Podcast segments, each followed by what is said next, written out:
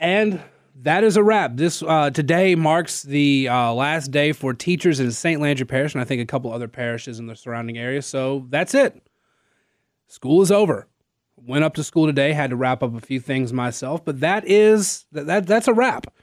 I hope, I sincerely hope that uh, every teacher unplugs. Don't think about school. Get some time off. Get some time to yourself and just enjoy the summer break. 232 1542 if you want to call in and be part of the program. I have to go back and start today like I started yesterday. There was a press conference in Uvalde, Texas that laid out the timeline of the shooting earlier this week at Robb Elementary School. I opened the show yesterday by telling you of the failures of law enforcement in this shooting, but now it's worse. I think just before I came onto the show yesterday, uh, Texas Department of Public Safety did announce uh, that there was no uh, there was no security officer at the scene. It's even worse let's start with the the big news from this press conference. Police didn't enter the school because the on-scene commander wrongly believed there were no more children at risk. They believed the shooter was in a classroom, there were no other children in the classroom, and that the scene had changed from an active shooting to a barricaded armed individual. Based on the information that they have now, clearly that was a very bad assumption. Here is the timeline as provided by video that's been available and by the 911 records. And again, I'm sorry to have to focus on something so heavy, but I want to continue with what I was saying yesterday. 11:27 a.m. the exterior door where the shooter entered was propped open by a teacher. At 11:28, the shooter's vehicle crashes into a ditch. A teacher ru- runs to room 132 to retrieve her phone. The door remains propped open. 2 minutes later, the teacher gets to her phone, calls 911 to report the crash and a man with a gun. The suspect at 1 at 11:31 reaches the last row of vehicles in the school parking lot. The shooter at that time approaches the school, shooting at classroom windows as he approaches, and patrol vehicles arrive at the nearby funeral home. 1132 multiple shots fired at the school. 1133 the shooter enters the school begins firing into one of the rooms at least 100 rounds were fired 1135 three uvalde police uh, department officials or officers enter the school through the same door the shooter entered, quickly followed by three more and one sheriff's deputy. Three at 11, at 1136, three officers are shot. As they approach the classroom, they fall back. In the next minute, the shooter fires 16 more rounds. At 11:51, the police sergeant arrives. So a police sergeant arrives at the scene 24 minutes after the shooter does. At 1203, additional officers arrived. There were as many as 19 officers at that time in the hallway, according to this Texas official. At 1003, 911 receives a call from one of the rooms lasting 1 minute and 23 seconds. At 1210, another 911 call from that same room where 911 was advised that multiple were dead at 12:13 another call from that room at 12:16 a call from room from another room an adjacent room. A caller reporting that there are 8 to 9 students alive in that room. At 12:15 members of border patrol's tactical unit arrive along with shields. 1219 another call from the second room. The caller hung up when another student told them to 1221, the shooter fires again. It was believed to be at the door of that room. Another call from to 911. Another law enforcement official moved down the hallway. 1226, a 911 call from a student lasting 26 seconds. Also at 1226, another 911 call from the same student reports that the killer shot the door and the student was told to stay on the line and be very quiet. At 1246, the 911 caller says she can hear police next door. At 1247, a caller the caller asked 911 to please send the police now.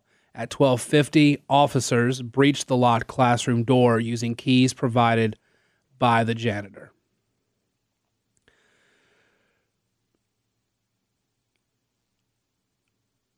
Eleven twenty-eight.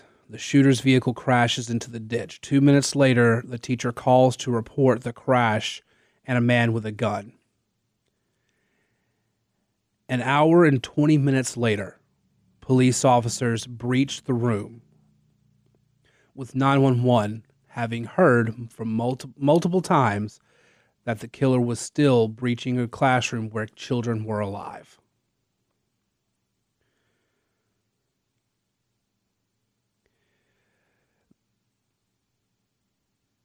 And this is a very it's a tough situation. It's a tough situation because there were lives lost and it could have been prevented. The school district's officer was not on campus when the initial crash occurred. The officer heard the 911 call about the crash and a man with a gun near the school and sped to the campus to the person he thought was the man with the gun, but that turned out to be a teacher. In doing so, this is a direct quote from the press conference today. In doing so, the ISD officer drove right by the suspect who was hunkered down behind a vehicle where he began shooting at the school. The shooter was outside the school for several minutes, firing into classrooms. Meanwhile, we have from video at the scene, police officers were detaining, arresting, and tasing parents that were trying to get to the school to get to their children. One police officer who was not waiting for orders to breach the school, went in and saved his own child and his wife. Borrowed a barber's shotgun to breach the school and save his daughter and his wife. You cannot be mad at that because he did what he had to do to save the family while getting bad orders from leadership. We're going to take a quick break. I ran a little long there. When we come back, we need to talk about why the system failures are important here on the Joe Cunningham Show, News Talk 96.5 KPEL. Welcome back to the Joe Cunningham Show here on News Talk 96.5 KPEL. You know, this morning I was on Acadiana's Morning News. Uh, Ian was in. Uh, Bernie was out this morning, but when I came in, uh, Lafayette Parish Councilman A.B. Rubin was sitting across from Ian, came in, had a wonderful conversation uh, with Ian and, and Mr. Rubin. And, you know, the conversation focused a lot on how to reach uh, our youth, particularly young men in the community. And, you know, what AB is out there doing is phenomenal work, and and I hope that his efforts, uh, these Saturday night gatherings at Girard Park, and other initiatives I know he's wanting to launch, I, I hope that those get off the ground. Because as we're seeing, as more and more information comes out, and the, the information is always worse. In this case, the information is so much worse. A, a friend of mine who uh, who works for a, a media website pointed out that we're we're getting to the point where border patrol is about ready to turn on the Uvalde police because what Uvalde police did is they delayed the tactical team, calling the, the tactical team, and then delayed letting them go in. And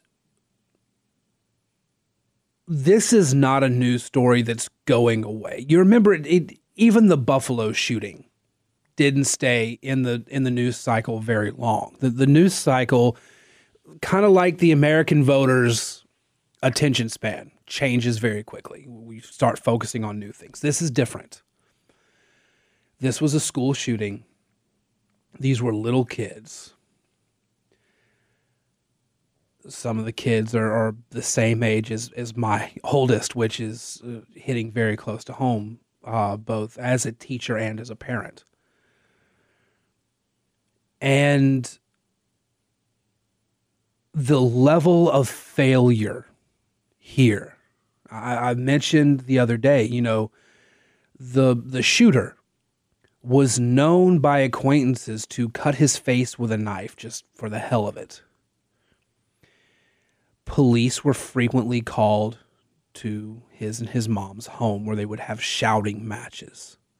And she was threatening to kick him out. And there are folks that, that say there's, there's allegations she was into drugs. And the, the shooter had, had earlier this year, um, or maybe it was last, maybe toward the end of last year, had tried to talk his sister into helping him buy a gun, and she flat out refused.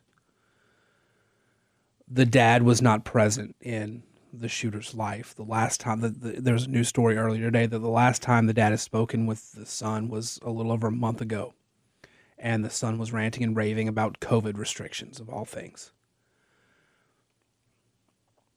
this was a kid who was bullied growing up, had a lisp and a stutter, and was bullied, would say outlandish things, was known to be very off the wall, and law enforcement were aware of this kid's existence. And no, there, there was nothing nothing done. There, there were warning signs, there were red flags, but societally, nothing was done. I'm typically against red flag laws because I believe they can be abused and that can be very much a tool that is used to deprive somebody of their constitutional right to possess to own and possess a firearm. A red flag law is a, is a very very uh, very touchy subject when it comes to due process. But there were very clearly signs here that something was amiss. And nothing was done. This is one of those devastating times where we have to look not just at one person's depravity, but how an entire system can fail. Not just that shooter, but all 19 of those kids and the teachers that were killed. The system failed them.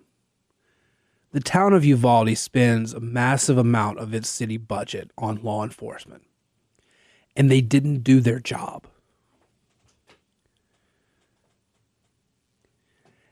And we will never probably fully know just what could have been avoided because the law enforcement of that town lied. They obstructed. They falsified the timeline. They stood in the way of parents who wanted to save their kids when they themselves would not go in and do their job to protect and serve. This is not one of those things where you join in with those on the left who say that that you know all cops are bad. No. This is where you understand that there are flaws in the system and it needs to be fixed. The impact of this shooting will reverberate because it's not gun control. The issue here is not gun control. The issue here is systems that are propped up but never reinforced like they should be. There's not a single gun law that's currently in place or a single gun law that's proposed that would have prevented this from happening. We don't know how the shooter got his guns, which were insanely expensive, and the ammo, which is exa- insanely expensive, and the tactical vest, which isn't cheap either. We don't know how the shooter got the guns and the ammo and the vest. There's no way to know if the laws worked there. But we do know that the system we currently have is broken. And Uvalde police have proved it. And I don't know what the solution is. And I don't want to, I don't want this to turn, I don't want this to be uh, misunderstood as an attack on law enforcement. Again, I work in the Lafayette Parish school system, which, in the wake of this, is looking at the SRO program that it has in partnership with the sheriff's office. And our SRO program is a good program. And there are good school resource officers. They run a good program. And they're working on making that program better. This is not an indictment of school resource officers. This is not an indictment of law enforcement. This is an indictment of a failed system in Uvalde, Texas, and one that if other school districts and other townships don't look hard enough, they're going to miss these blind spots in their systems as well. 232 1542. We're going to take our bottom of the hour news break. When we come back, a little bit more on this and the gun control debate because it all ties in. We're going to have that and more here on the Joe Cunningham Show, News Talk 96.5 KPEL. Welcome back to the Joe Cunningham Show here on News Talk 96.5 KPEL. It is great to be with you guys today, and, and I'm sorry that you know it, it's such a heavy topic, especially going into a holiday weekend. But I don't want it to stay negative the whole time. You know, I, I, let's talk about solutions here because obviously you know, there are things even that happen within our own community. You know, we get reports of, say, a gun that is found on a student on campus or, you know, some other incidents that happen, whether it is a bomb threat, whether it's a, um, uh, a threat against other students, whether it is a gun that appears on campus. There are things that have happened and continue to happen. And it's and so we need to talk about solutions within our own community. Now, obviously, LPSS and LPSO, the, the school system and the sheriff's office, are working on that. We saw the stories that have come, started coming out today.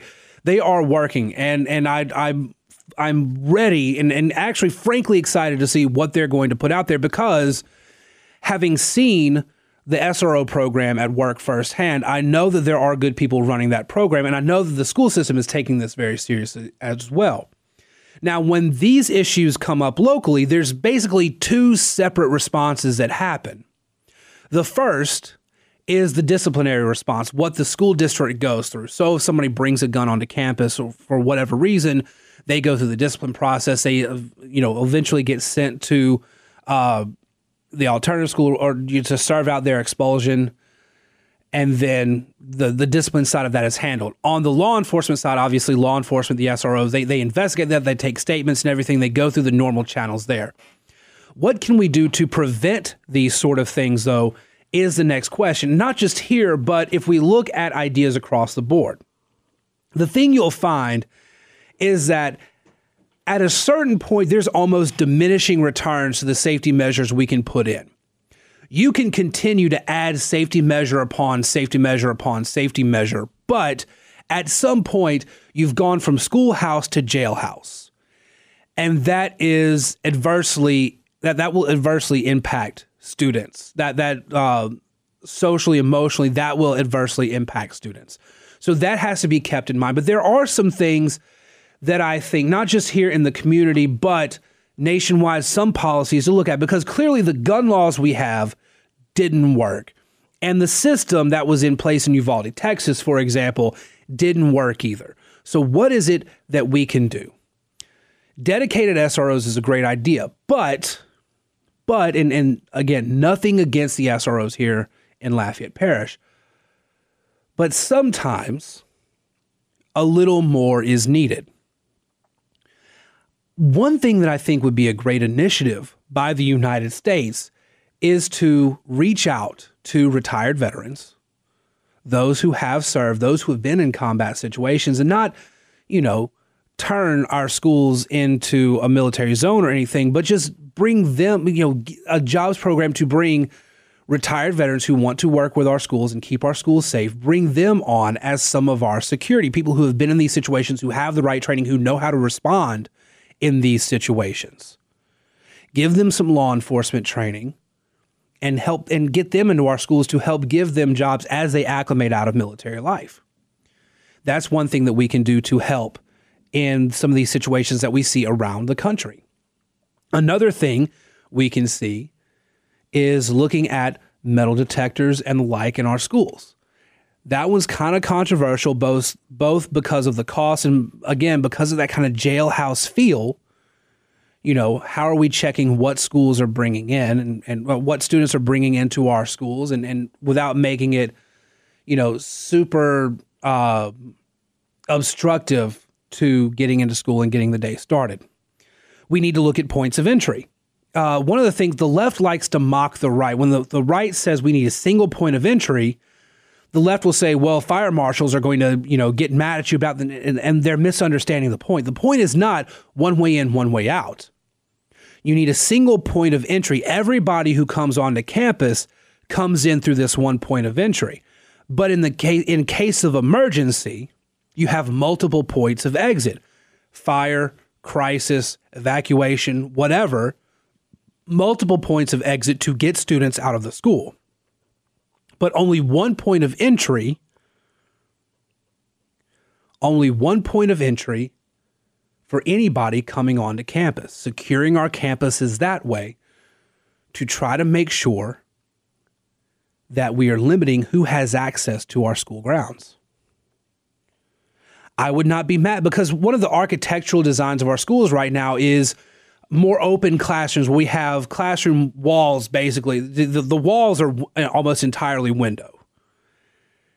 But they aren't you know reinforced glass shadow resistant bullet resistant glass. They're just windows.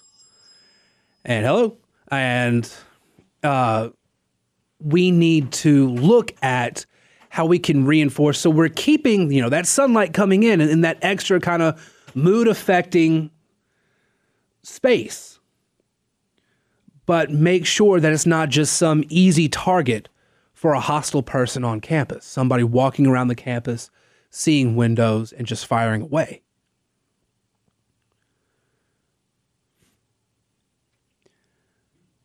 There is so much that we can explore without turning our schoolhouses into jailhouses. And we need to make sure and I, every time I've talked about our problems in schools, other than this, a lot of folks have called in and said this. Uh, te- current and retired teachers almost always say the same thing. We need to get better on discipline in our schools. You're absolutely right, by the way.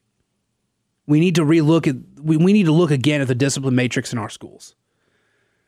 Because the current discipline structure can be in schools, yeah, a kid can receive a dozen write ups, but if they're all for different things, the system never really tags that kid as a behavior problem. And it sometimes takes a while for students to be tagged as behavior problems and kids that need to be looked at and reevaluated. But just because of the way the matrix is set up, the, the actual digital reporting system there. There are loads of things that we can and should look at, even locally. I'm not saying I'm the guy to give the answers. I'm not saying I'm, I'm, I'm not sitting here dictating to my own employer what they need to do. But there are things that we absolutely should be looking at, not just locally, but across the country, things that we can do. Uh, at at my site, Red State, where where I work, where I'm a senior editor, uh, we had a column that was up yesterday that talked about. I think it was Oregon. Oregon implemented metal detectors in schools, and they have not had a gun incident on campus since. That's something to look at. That's why we have these sorts of things to look at and have it to where it's not disruptive to students entering the school, but make it to where you get in, you get out, you make sure a kid doesn't have anything dangerous, and you move on. Now, of course, one of the things that we really do need to look at is the family involvement. The shooter in Uvalde, Texas, lived with his mom. Dad was largely not in his life. I said it this morning, but I'm, I'm going to say it again. I don't mean to sound like one of those socially conservative nuclear family advocate types because I, I understand that situations for individual families can be different.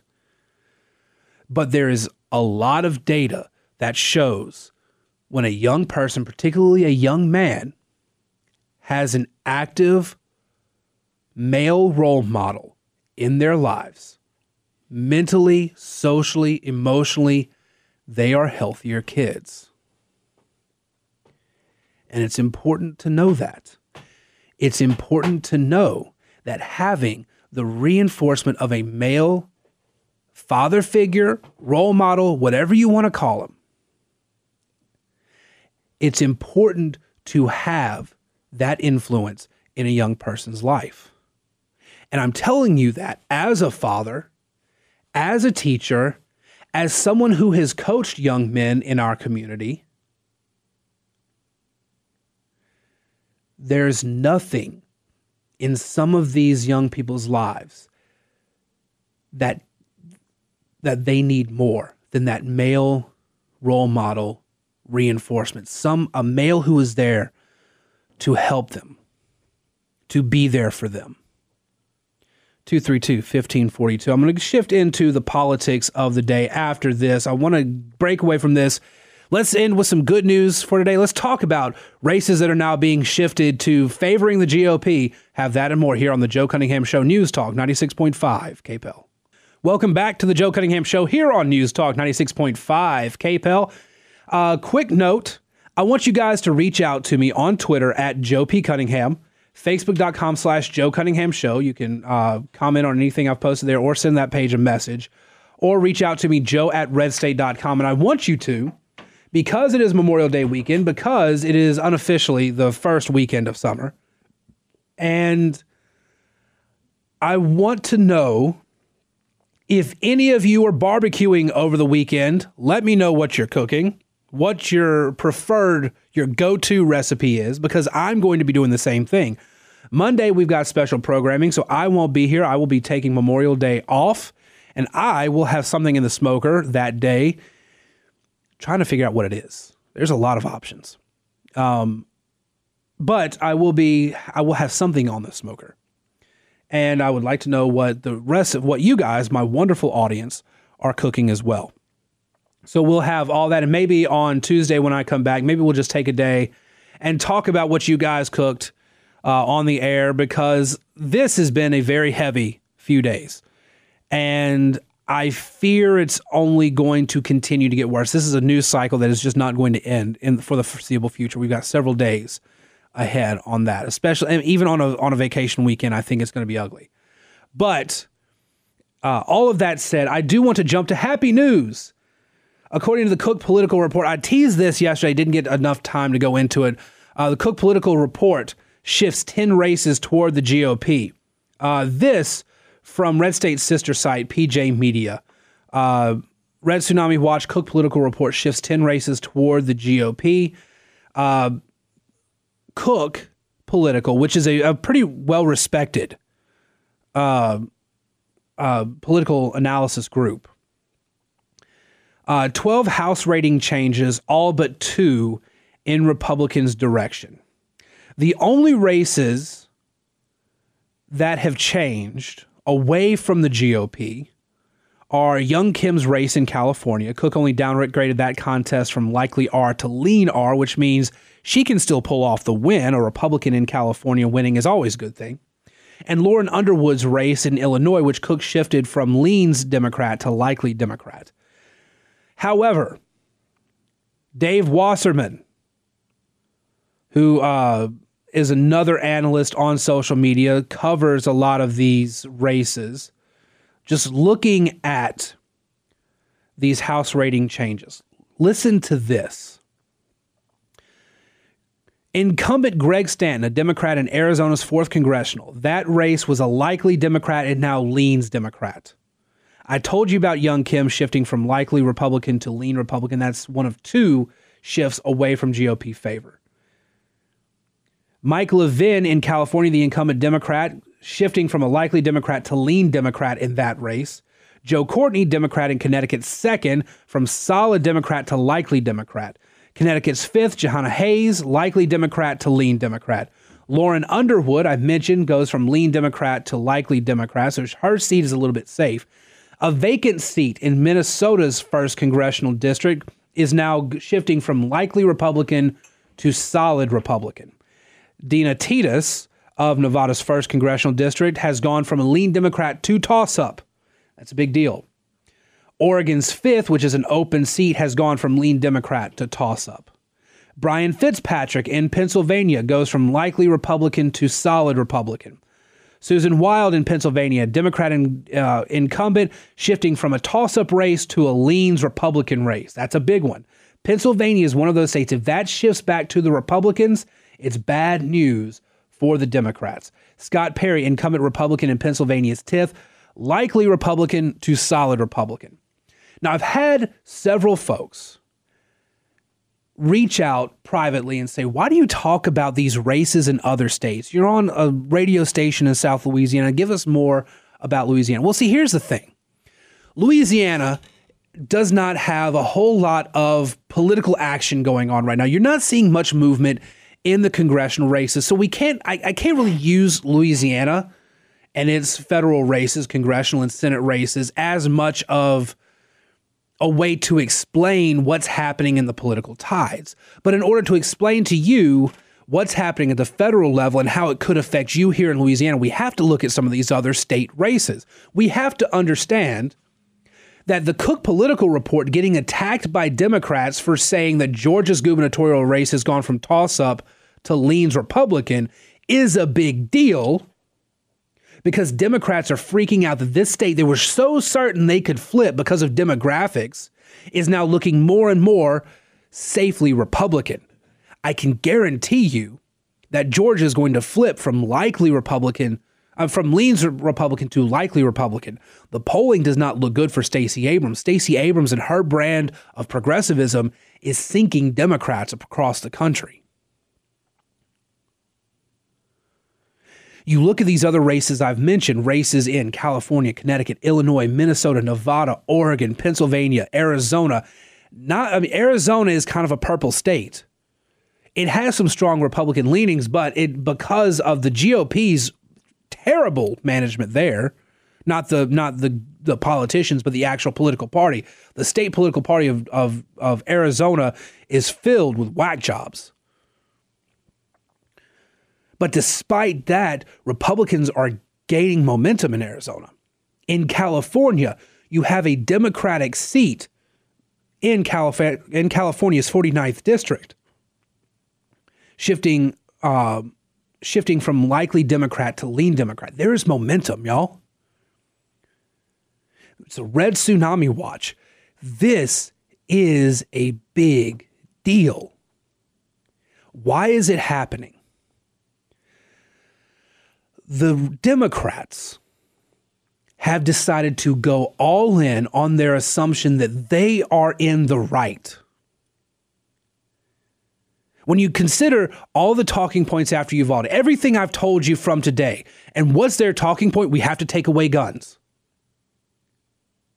That's where Bill Cassidy is falling into a trap. When he says, yeah, we should have these discussions, he wants to have discussions with a group of people that's, that want to go from red flag laws and universal background checks to a national uh, to a national gun registry. And if Bill Cassidy doesn't go all the way their way, he's still going to be attacked by people he wants to curry favor with. He's falling into a trap and he's sacrificing his own conservative credentials, whatever he has left, for it. The Democrats, all they can think is the only solution is gun control because they poll the question do you favor more gun restrictions? Why, yes, I do. And I also want chocolate chip cookies every night for dinner. I would also like a million dollars in my bank account. That's how silly that question is. Do you favor more gun restrictions for the safety of our students? Absolutely, yes. And then you start asking the voters, well, do you favor national gun registry? Well, no. Do you uh, do you favor banning this gun? Uh, not really. Do you favor uh, do you favor expanding background checks? Uh, make it more difficult for me to get a gun? Uh, not really. No. You start asking the actual policy questions, all of a sudden that support drops. And the Democrats know this, and part of them know that they're doing a rhetorical exercise here, but they also actually believe their own press. They also actually believe their own hype. Same on the abortion issue. Chuck Schumer, in response to the potential overturning of Roe versus Wade, put up for a vote in the Senate abortion on demand, abortion right up until the child fully exits the birth canal. That is the most extreme position on abortion there is, and force all Senate Democrats to vote on that. It's all or nothing with them. They are unable to see how extreme they are and how they're pushing a likely Dem seat to a leans Dem seat. And as a result, the red tsunami is coming. I'm going to take a three day weekend. I hope y'all do too. I will talk to you again on Tuesday. In the meantime, barbecue well, my friends. If you're going to be doing so this weekend, I will be. I'll share my recipe with y'all on Facebook, Twitter, and wherever I can catch up with y'all. Be sure to check out the podcast version of the show on Apple, Spotify, wherever you get your podcast. Talk to you guys again real soon here on the Joe Cunningham Show News Talk 96.5 KPEL.